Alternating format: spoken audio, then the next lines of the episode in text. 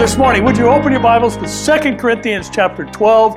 We'll look at verses 7 through 10 as we look at our word for the year, which is rest. Now, again, it's very timely uh, that we arrive at this particular passage on this particular day and in this particular season of history, including church history, and we need a little background to help set it up.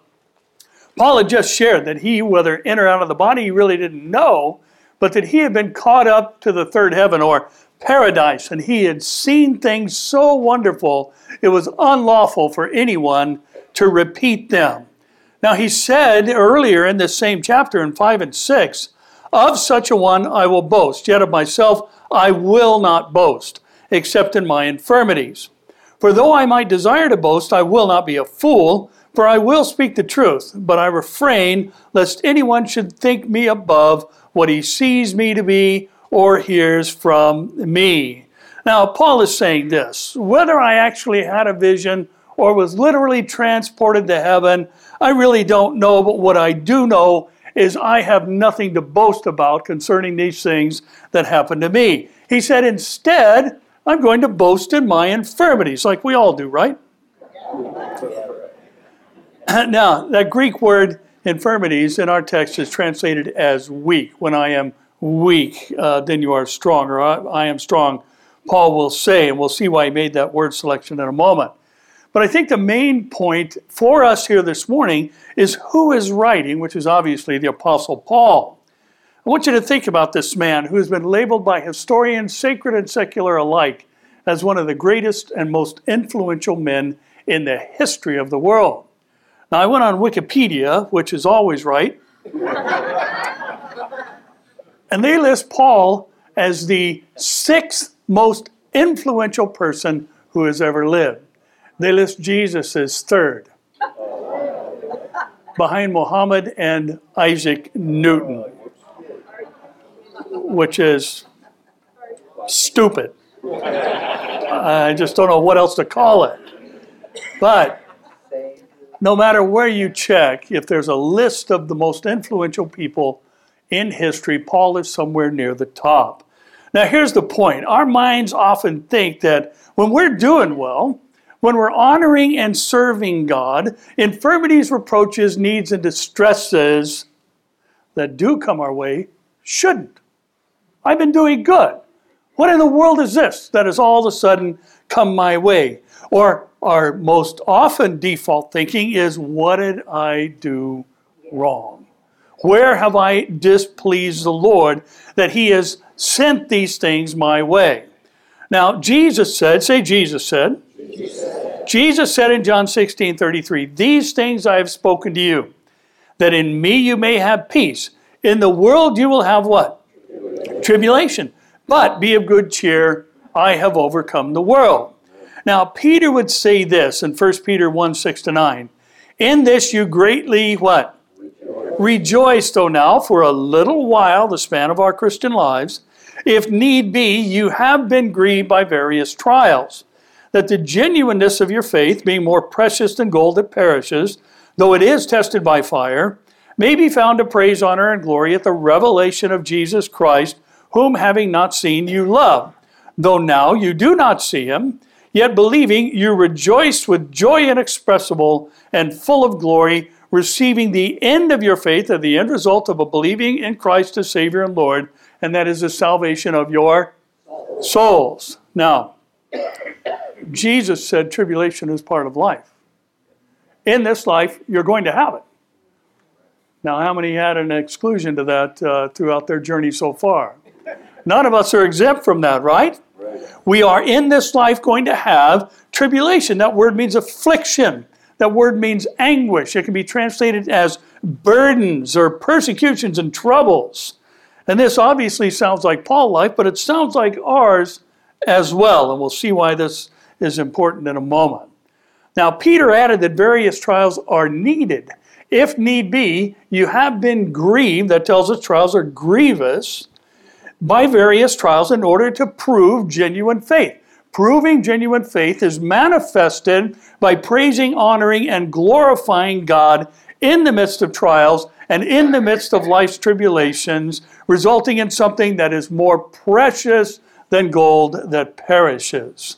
Now that tells us that even a man who did great things for God and his glory is not exempt from the afflictions, anguish, burdens, persecutions, and troubles of life, and neither are we.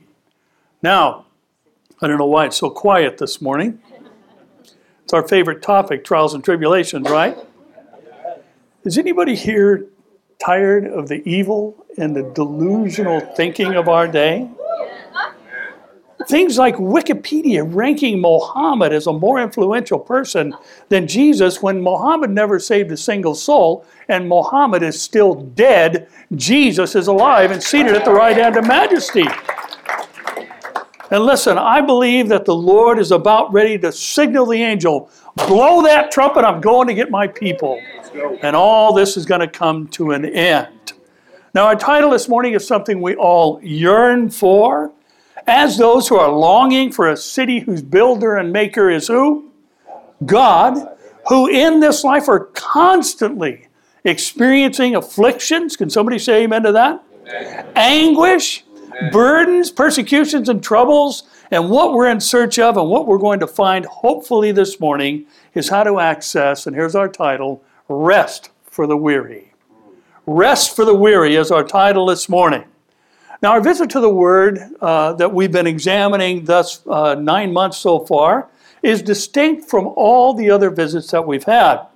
In that, rest in our text means to abide with, or listen to this, take possession of and live with. So we can take possession of rest and we can live with rest throughout the whole of our days here on earth. And our verses are the only place in the Bible where this particular word is used. It's translated as rest. And that also reminds us that there's only one place where we can find that rest, and that is in Jesus. Now, in a world where good is called evil and evil is called good, where facts are replaced with fantasies, and where those who believe in facts are called bigots and haters, I'm sure rest for the weary is sounding pretty good for all of us right about now. So let's learn how to possess it and live with it through our verses this morning. So, would you stand? Read with me, please, 2 Corinthians 12, 7 through 10.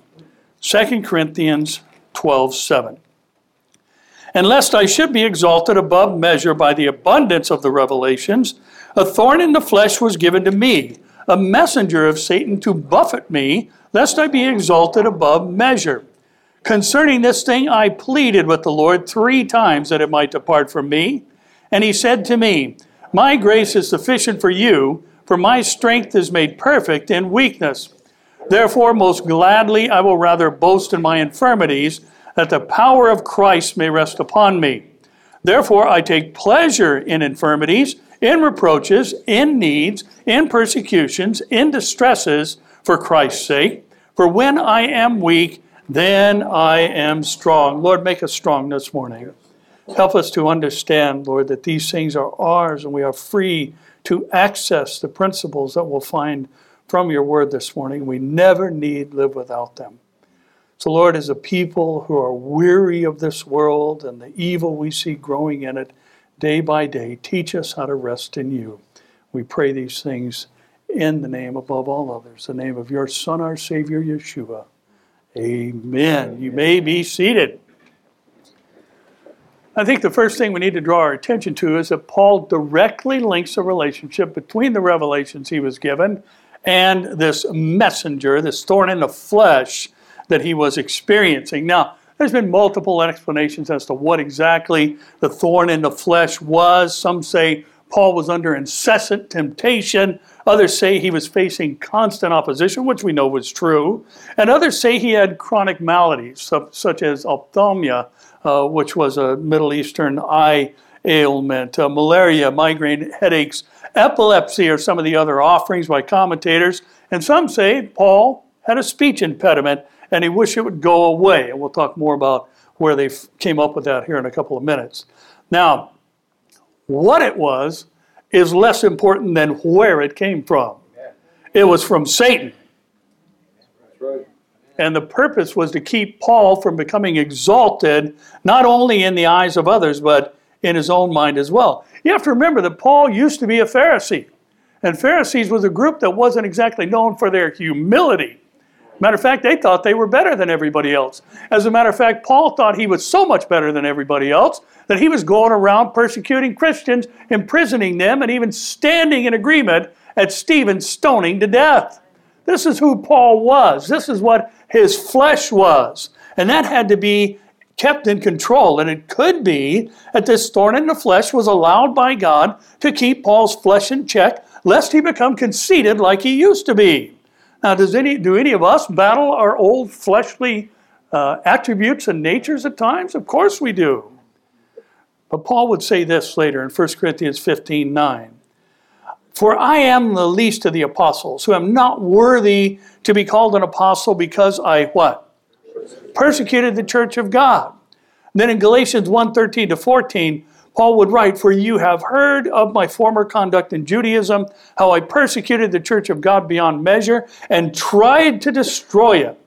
And I advanced in Judaism beyond many of my contemporaries in my own nation, being more exceedingly zealous for the traditions of my fathers. Now, it's clear, now listen close, that Paul's forgiven past was frequently on his mind.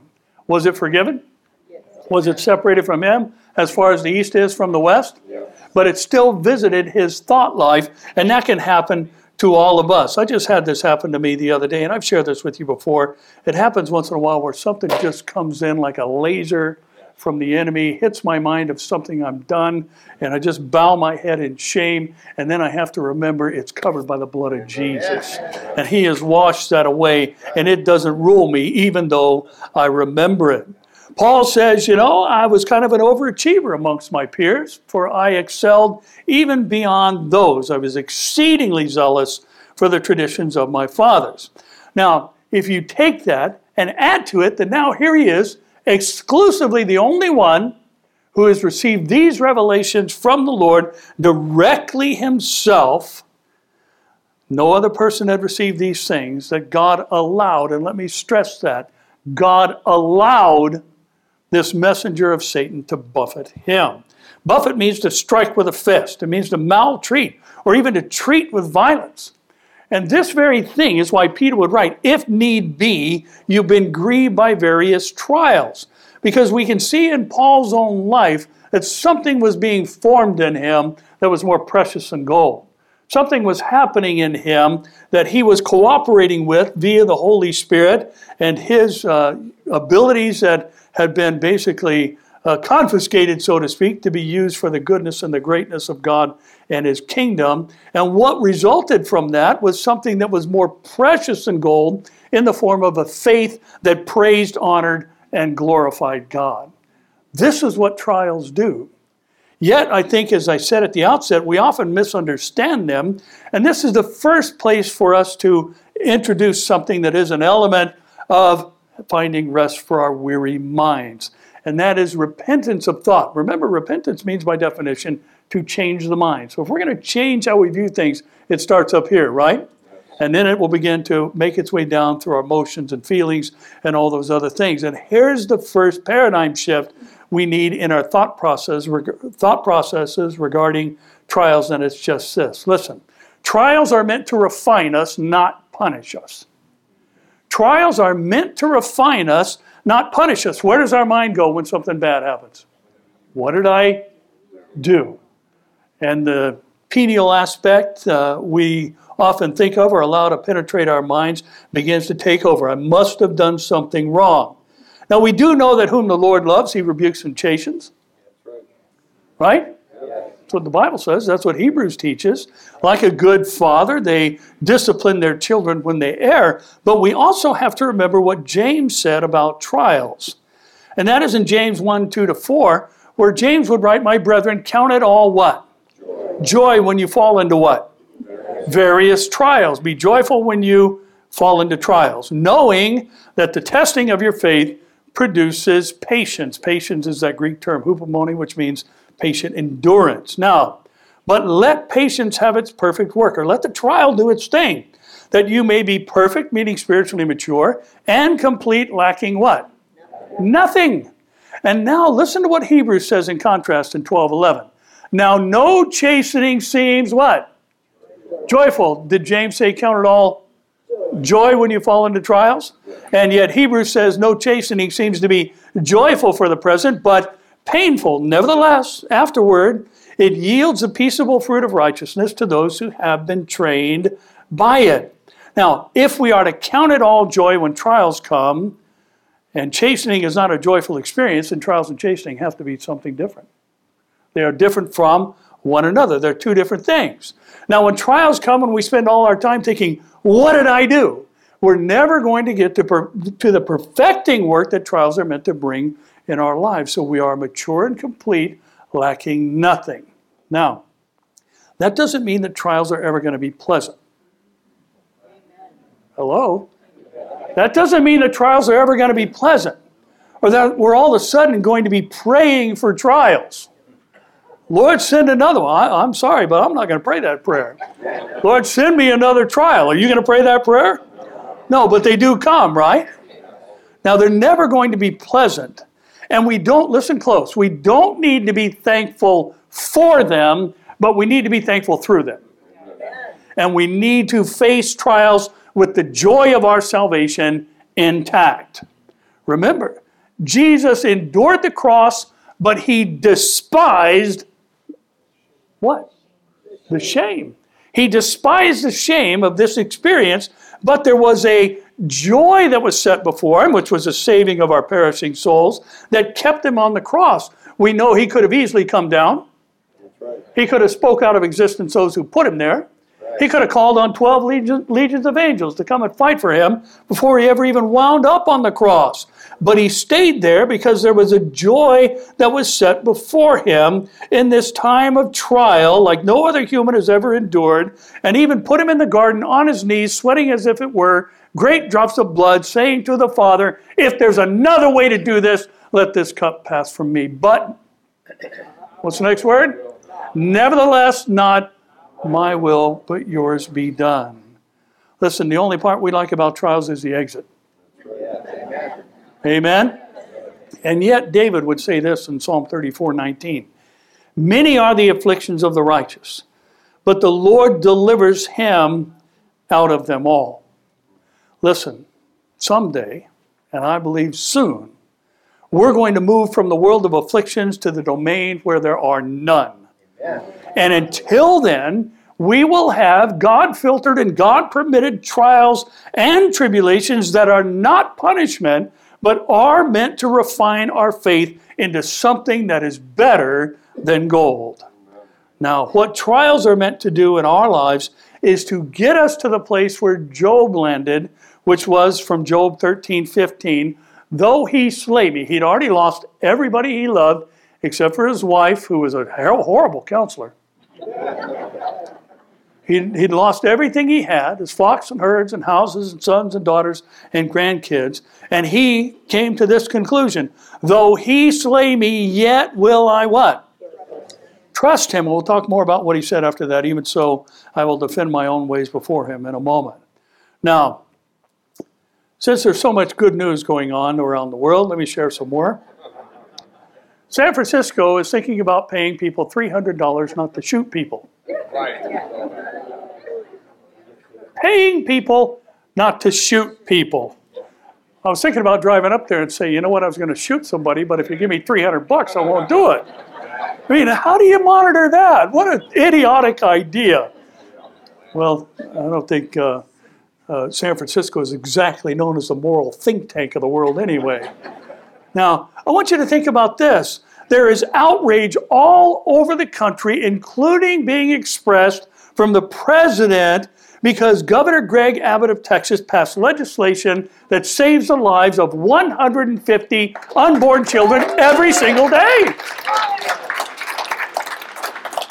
And people are outraged that he did that. Well, you know what? That's not just stupid, that's evil. That's demonic. Biological boys are allowed to play on girls' sports teams, use their restrooms, locker rooms, and uh, shower areas. There's constantly changing directives coming out of the CDC, which, by the way, has absolutely no power to tell anybody what to do. Congress makes laws, not the CDC. And the fact is, I'm growing weary of all these things, and so are you. I'm getting tired of seeing all this nonsense come down the pike at all of us, and we all have to deal with it. We all have to absorb it. But here's the point this morning good times are not the only times that we can have rest. Amen. We can have rest right now. Amen. We can have rest in the middle of all this nonsense that's going on. And rest can be had when trials and tribulations become personal, and we have to remember that they are meant to refine us, not to punish us. Jesus was punished for our sins. All of them. You ought to be happier than that about that fact. I certainly am. Listen, he was punished for all of our sins. Amen. So if they come our way, if they are difficult and even painful, the purpose of them is the perfecting of our faith and patience and something that results in us, no matter what's going on, giving praise to the Lord, which is more precious than gold. Listen, Paul wasn't being punished because of the revelations he received. He had no part in going to heaven or seeing this vision, whichever one actually took place. That was all the Lord's doing. And what the Lord allowed in the form of a messenger of Satan was meant to refine Paul and keep him usable, not to punish Paul for what he had seen and heard, and even it had become. Now, let's take a second look at Galatians, or at Galatians, at 2 Corinthians uh, 12, 8, and uh, portion of 9. Stop at the word weakness. Paul then says, concerning this thing, this messenger of Satan that was buffeting my flesh, that was pounding me, hammering on me constantly, he said, I pleaded with the Lord how many times? Three times that it might depart from me. And he, the Lord, responded, saying, My grace is sufficient for you, my, for my strength is made perfect in weakness. Now, the word pleading is interesting because it can mean to summon or to call upon. But in this context, the most fitting understanding is to strive to appease by entreaty. To strive to appease by entreaty is the way for us to understand this. Now, appease means to satisfy somebody's demands. Now, to entreat means a humble or a pleading cry. Now, Paul obviously was approaching this from, not sure what I did, but forgive me for it and deliver me from this. Otherwise, he wouldn't seek to appease the Lord, implying that he somehow had erred. And the Lord's reply, in paraphrase, was simply this Listen, Paul, the fact that I have saved you by grace through faith is sufficient. In areas of moments of weakness is where my strength shines through you. Now, it was accused of Paul in 2 Corinthians 10:10. 10, they said his letters are weighty and powerful, but his bodily presence is what? Weak, and his speech contemptible. Now, this is why some commentators think Paul had a speech impediment, because his speech was contemptible. But if you look at the uh, actual word, contemptible, it means to be of no value. So it's not the manner of speech, but it's the content of what Paul said uh, that was contemptible to the hearers. Now, Paul's name means small or little. His bodily presence was not that of a commanding orator who could own an audience simply by his physical presence and appearance. It wasn't a, uh, like his namesake Saul type of thing, who was uh, head taller than the rest of the nation of Israel, and certainly those in his tribe. Paul was a little man. Paul was small. Now, that doesn't mean that Paul entreated the Lord to relieve him of being vertically challenged. That isn't what Paul was praying for. Oh Lord, make me taller so I could have a more commanding physical presence when I speak to people. What Paul was entreating the Lord about was his infirmities and these reproaches, his needs and his persecutions that he experiences, and the distresses that come from those things. He pleaded with the Lord, take these things from me. Now, you can't talk about persecution and afflictions without mentioning Job. So let's talk a little more about him. In Job 2 1 to 6, we see again there was a day when the sons of God came to present themselves before the Lord, and Satan also among them to present himself before the Lord, came also among them to present himself before the Lord. And the Lord said to Satan, From where do you come from? Satan answered the Lord and said, From going fro, uh, to and fro on the earth, and from walking back and forth on it. Then the Lord said to Satan, Have you considered my servant Job? There's none like him on the earth, a blameless and upright man, one who fears God and shuns evil. And still he holds fast to his integrity, although you incited me against him to destroy him without cause. So Satan answered the Lord and said, Skin for skin. Yes, all that a man has he will give for his life, but stretch out your hand now and touch his bone and his flesh, and he will surely curse you to his face, to your face. And the Lord said to Satan, Behold, he is what? He's in your hand, but spare his life. Anybody else ever read things like this and thought, oh God, please don't brag about me? now, we need to be careful here and not make the assumption that every physical ailment is spiritual in nature. Now, we live in a fallen world. Sickness is part of this life. Death and disease were introduced because sin was introduced into the world. But we need to be equally as careful to recognize the fact that physical afflictions can be the result of spiritual attacks. Isn't that what happened with Job? Yeah. Weren't there boils on his body that were the end result of Satan's attack on him? Yes, he was being afflicted. Yes, it became physical. Paul, same type of thing. It was physical, the attacks that he experienced. And most of all, as our example, is Jesus. Was Satan trying to destroy him? Yes. And what did he try to do? Multiple times he tried to have him killed. He finally wound up on the cross where Satan actually lost, thinking he was going to win.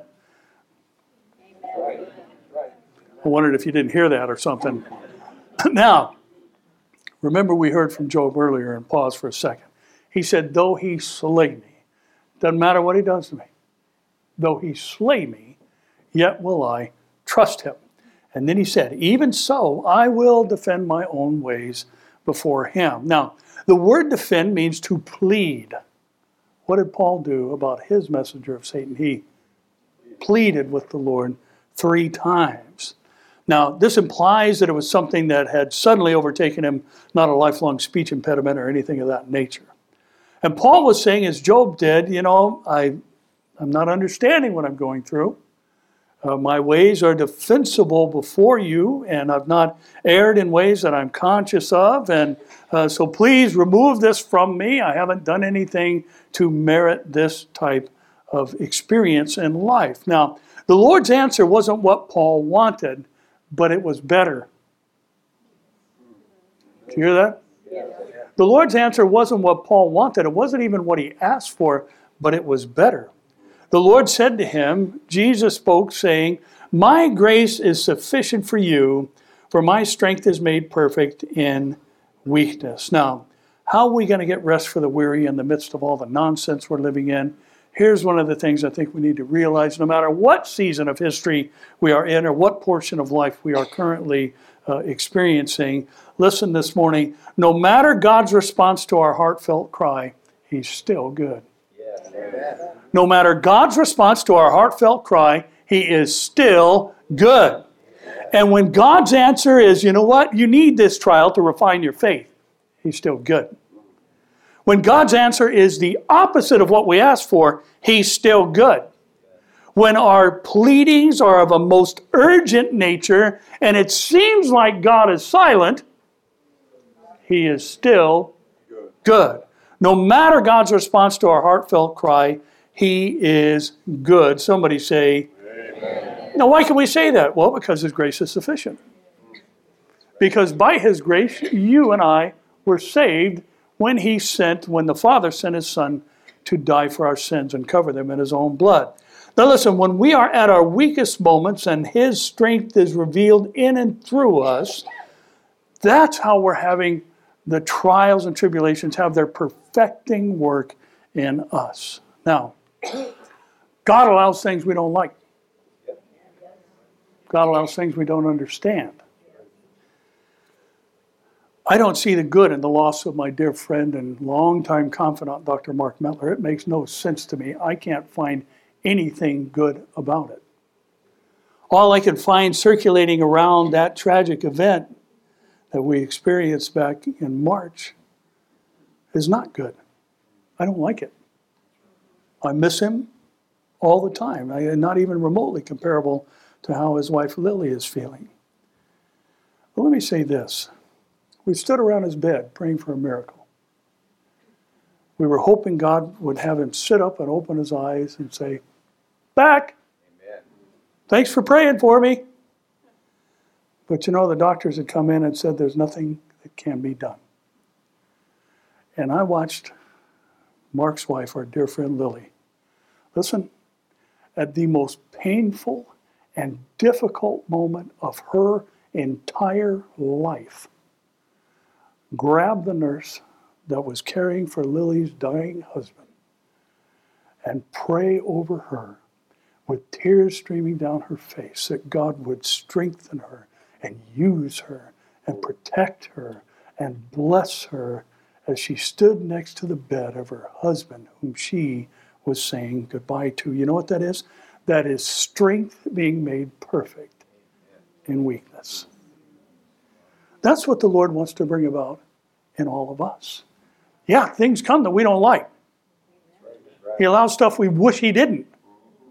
And sometimes his prayer feels like it's exactly the opposite of what we were asking. Yet we have to remember in 2 Chronicles 16 9, for the eyes of the Lord run to and fro throughout the whole earth to show himself strong on behalf of those whose heart is what? Loyal. Is it up there? Loyal to him. He's running through the whole earth, looking through the whole earth to show himself strong on behalf of those whose heart is loyal to him. Now, listen, God is looking for those to whom he can show himself strong. And thus, when the answers are the opposite of what we want, or the cry for healing is answered with permanent healing through death, or maybe he says, My grace is sufficient, when you're just sick and tired of being sick and tired, and no matter God's response to our cry, he is still good. Amen. And he is still the only source of rest for the weary. Now, Let's look at the other half of 9 and down into verse 10. Therefore, most gladly I will rather boast in my infirmities, that the power of Christ may rest upon me. Therefore, I take pleasure in infirmities and reproaches and needs and persecutions and distresses for Christ's sake. For when I am weak, then I am strong. Now, please note, he mentioned these things that are for Christ's sake. And there's a difference in being persecuted for being a knucklehead and being persecuted for Christ's sake. Amen? So we have to make that distinction very clearly. Now, Paul says, therefore, remember, therefore means in light of these things, or accordingly, I will most gladly boast in my infirmities that the power of Christ may abide with or take possession of and live upon me. Now, Paul is not making some kind of masochistic statement in verse 10 where he says he takes pleasure in infirmities, reproaches, needs, uh, persecutions, and distresses. The word pleasure means to think well of, or even to think it good. In other words, he knew that God was good and he knew that he was God's. So whatever came his way was within God's will for him, including things he'd rather live without. He pleaded with the Lord to take it away from him. Three times he pleaded. He had a heartfelt, from the depths of his soul, cry to the Lord, Please take this from me. Now, what was he asking the removal of? Infirmities. It means feebleness or frailty. Reproaches, meaning insults or word injuries. There's a lot of word injuries floating around today. And that old adage is a lie. Sticks and stones may break my bones, but names will never hurt me. Uh, bones heal. Sometimes words create permanent wounds. Amen? Now, persecutions means religious hostility or ill treatment for your religious position. Needs means exactly what we would think basic necessities of life. Distresses means anguish. And he closes with, When I am weakened by these things in the flesh, it's then that I am strong in the Lord.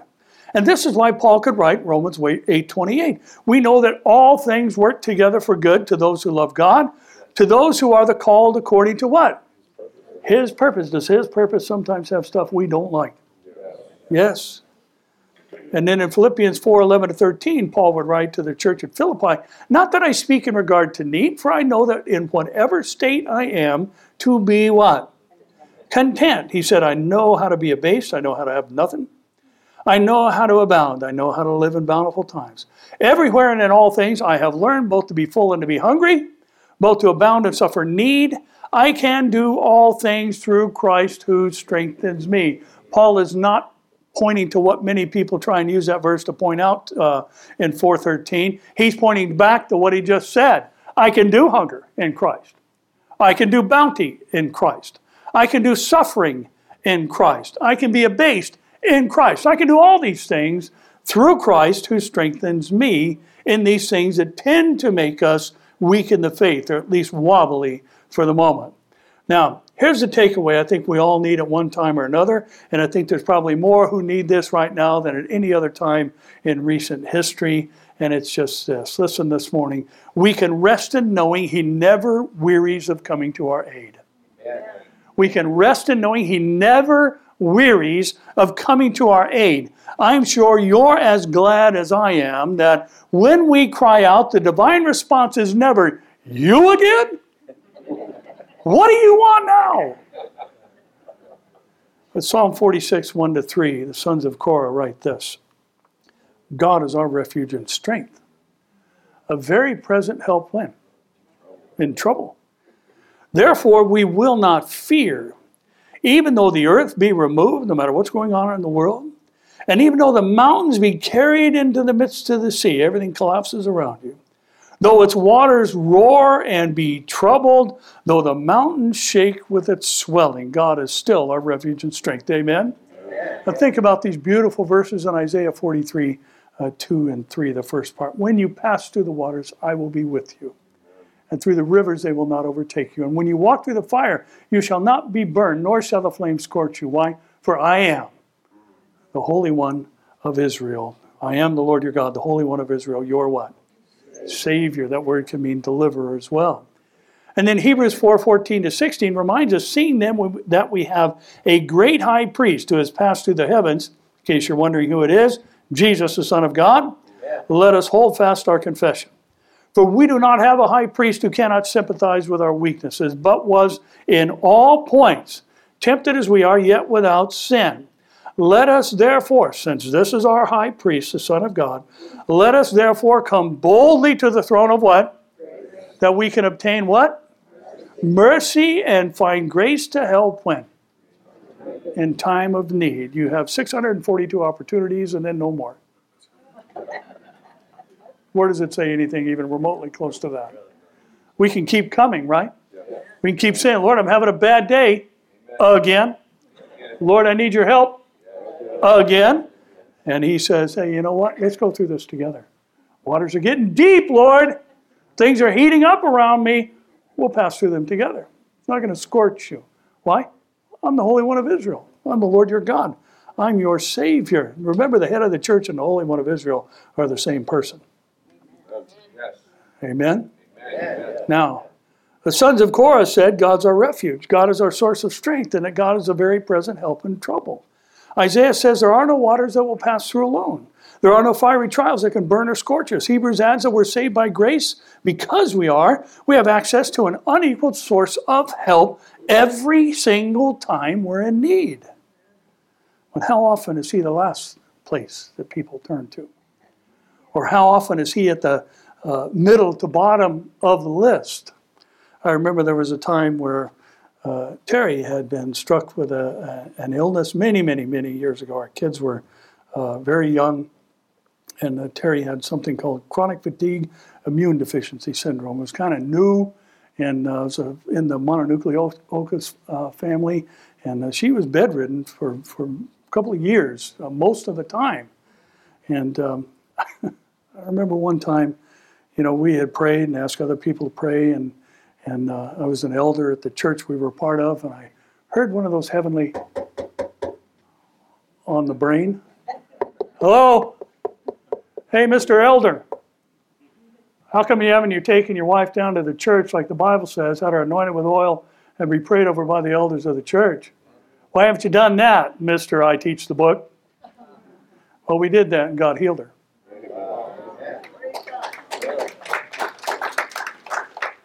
I wish we'd have started there instead of ended there. And certainly she does as well. Now, we have constant access to a source of help, not only in every time of need, but in every kind of need. No matter what's going on, we can go to Him. So let's close with a reminder of what we quoted from 2 Chronicles 16:9. The eyes of the Lord are roaming through the earth looking for those whose hearts are loyal to him so he can show himself strong on their behalf. Now, that means we need to guard our hearts and minds. That means we need to not let the difficulties of life intrude upon what we know to be true that God is love and God is good no matter what comes our way. Amen. And that He is worthy of our praise no matter what comes our way. And I think sometimes this is hardest when they come in ways and at times that aren't just painful, but they don't make any sense at all. Lord, I've been doing so good. Gosh, I've been to church now two weeks in a row or three or five or ten years or whatever, or whatever you deem to be good behavior uh, before the Lord. The Bible has a pretty uh, clear cut indication of what is pleasing to Him. But whatever our minds may think that allow us to feel like, you know, I'm doing pretty good, I'm stronger in my walk right now than ever before, and then what happens? Whammy. Something comes at you, something out of nowhere comes at you. Is God still good then? Yes. Absolutely. Now, here's the thing, and here's our concluding reality. Our minds want explanations. We want to know three letters. Why?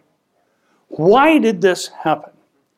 And listen, we will, and here's the hard part. You ready? One of you is ready. Anybody else want to get on the bus?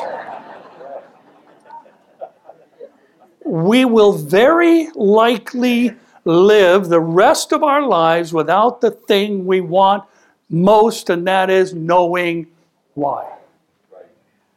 We will spend the balance of our lives not knowing why some things happen. There are some things that will make sense later. I think even in looking back at the birth of this church, I felt like God had called me to go to Los Angeles and plant a church there, and we did uh, go for six months, and a church plant was not the end result. But I didn't know at the time that He was making me ready for what's going to happen at Calvary Chapel Tustin. It didn't make sense to me at that time. Now it makes perfect sense now. The loss of Dr. Metler I just can't see anything good from it except that he's with the Lord. Amen. Amen. And that's why David would say in Psalm 27 13 to 14, things like that. I, I would have lost heart unless I had believed that I would see the goodness of the Lord where? In the land of the living, in the here and now. So he says, wait on the Lord. Listen, here's something interesting about the word wait. It, it can mean to maintain active hope maintain active hope. Wait on the Lord. It's going to take courage. So be of good courage, and He will strengthen what? Your heart. Wait, I say, on the Lord. Listen, we've said it a dozen times this morning. It'll always be true. God allows painful things. But those painful things are not limited to people who are struggling in their walk, as trials and tribulations are not punishment. But no matter what He allows, and even when it feels like He doesn't hear us, He's good. And we can rest in the fact that every time we have need, be those needs great or small, He is present to help us and passes through them with us. And He never wearies of doing so because He loves us with an unparalleled love. And Psalm 103 says in 10 to 14, He's not dealt with us according to our sins. Somebody say, Thank you, Jesus. Nor punished us according to our iniquities. For as the heavens are high above the earth, so great is his mercy toward those who fear him. As far as the east is from the west, so far has he removed our transgressions from us. As a father pities his children, so the Lord pities those who fear him. And then I like what he says here. He, rem- he knows our frame, he knows what we're made of. You know how he knows that? Uh, he's the manufacturer, he's the one that made us. And he remembers that we are what? Dust. Now listen as we close. The Lord remembers we came from the dust. He knows we struggle. He knows we stumble. He knows we doubt. He knows we worry. And yet He removed our sins from us through the blood of His Son. So far from us, we'll never meet the consequences of them again. Now, so when we're wondering if He loves us, and cares about us and hears the entreaties or the heartfelt cries to Him, the place to find the answer is the cross, not our circumstances. Because He's good no matter what comes our way. And sometimes He allows hard and painful things and even lets Satan buffet us. But soon and very soon, soon and very soon, it's all going to come to an end. And we will be in a sickness, death, pain, and sorrow free realm forever and ever. Somebody say, Amen. Father, we are so grateful for your matchless word. Thank you for uh, the honesty of Paul and his willingness to cooperate with what your spirit was doing in him, to deal with his flesh and his natural tendencies that we all have and yet, Lord, knowing and recognizing that this refinement process that, that you use will produce in him and therefore us something better than perishing riches and gold. And Lord, we want to open ourselves up to that and admit to the times where we've doubted and questioned and, and worried and done all the things you told us not to do.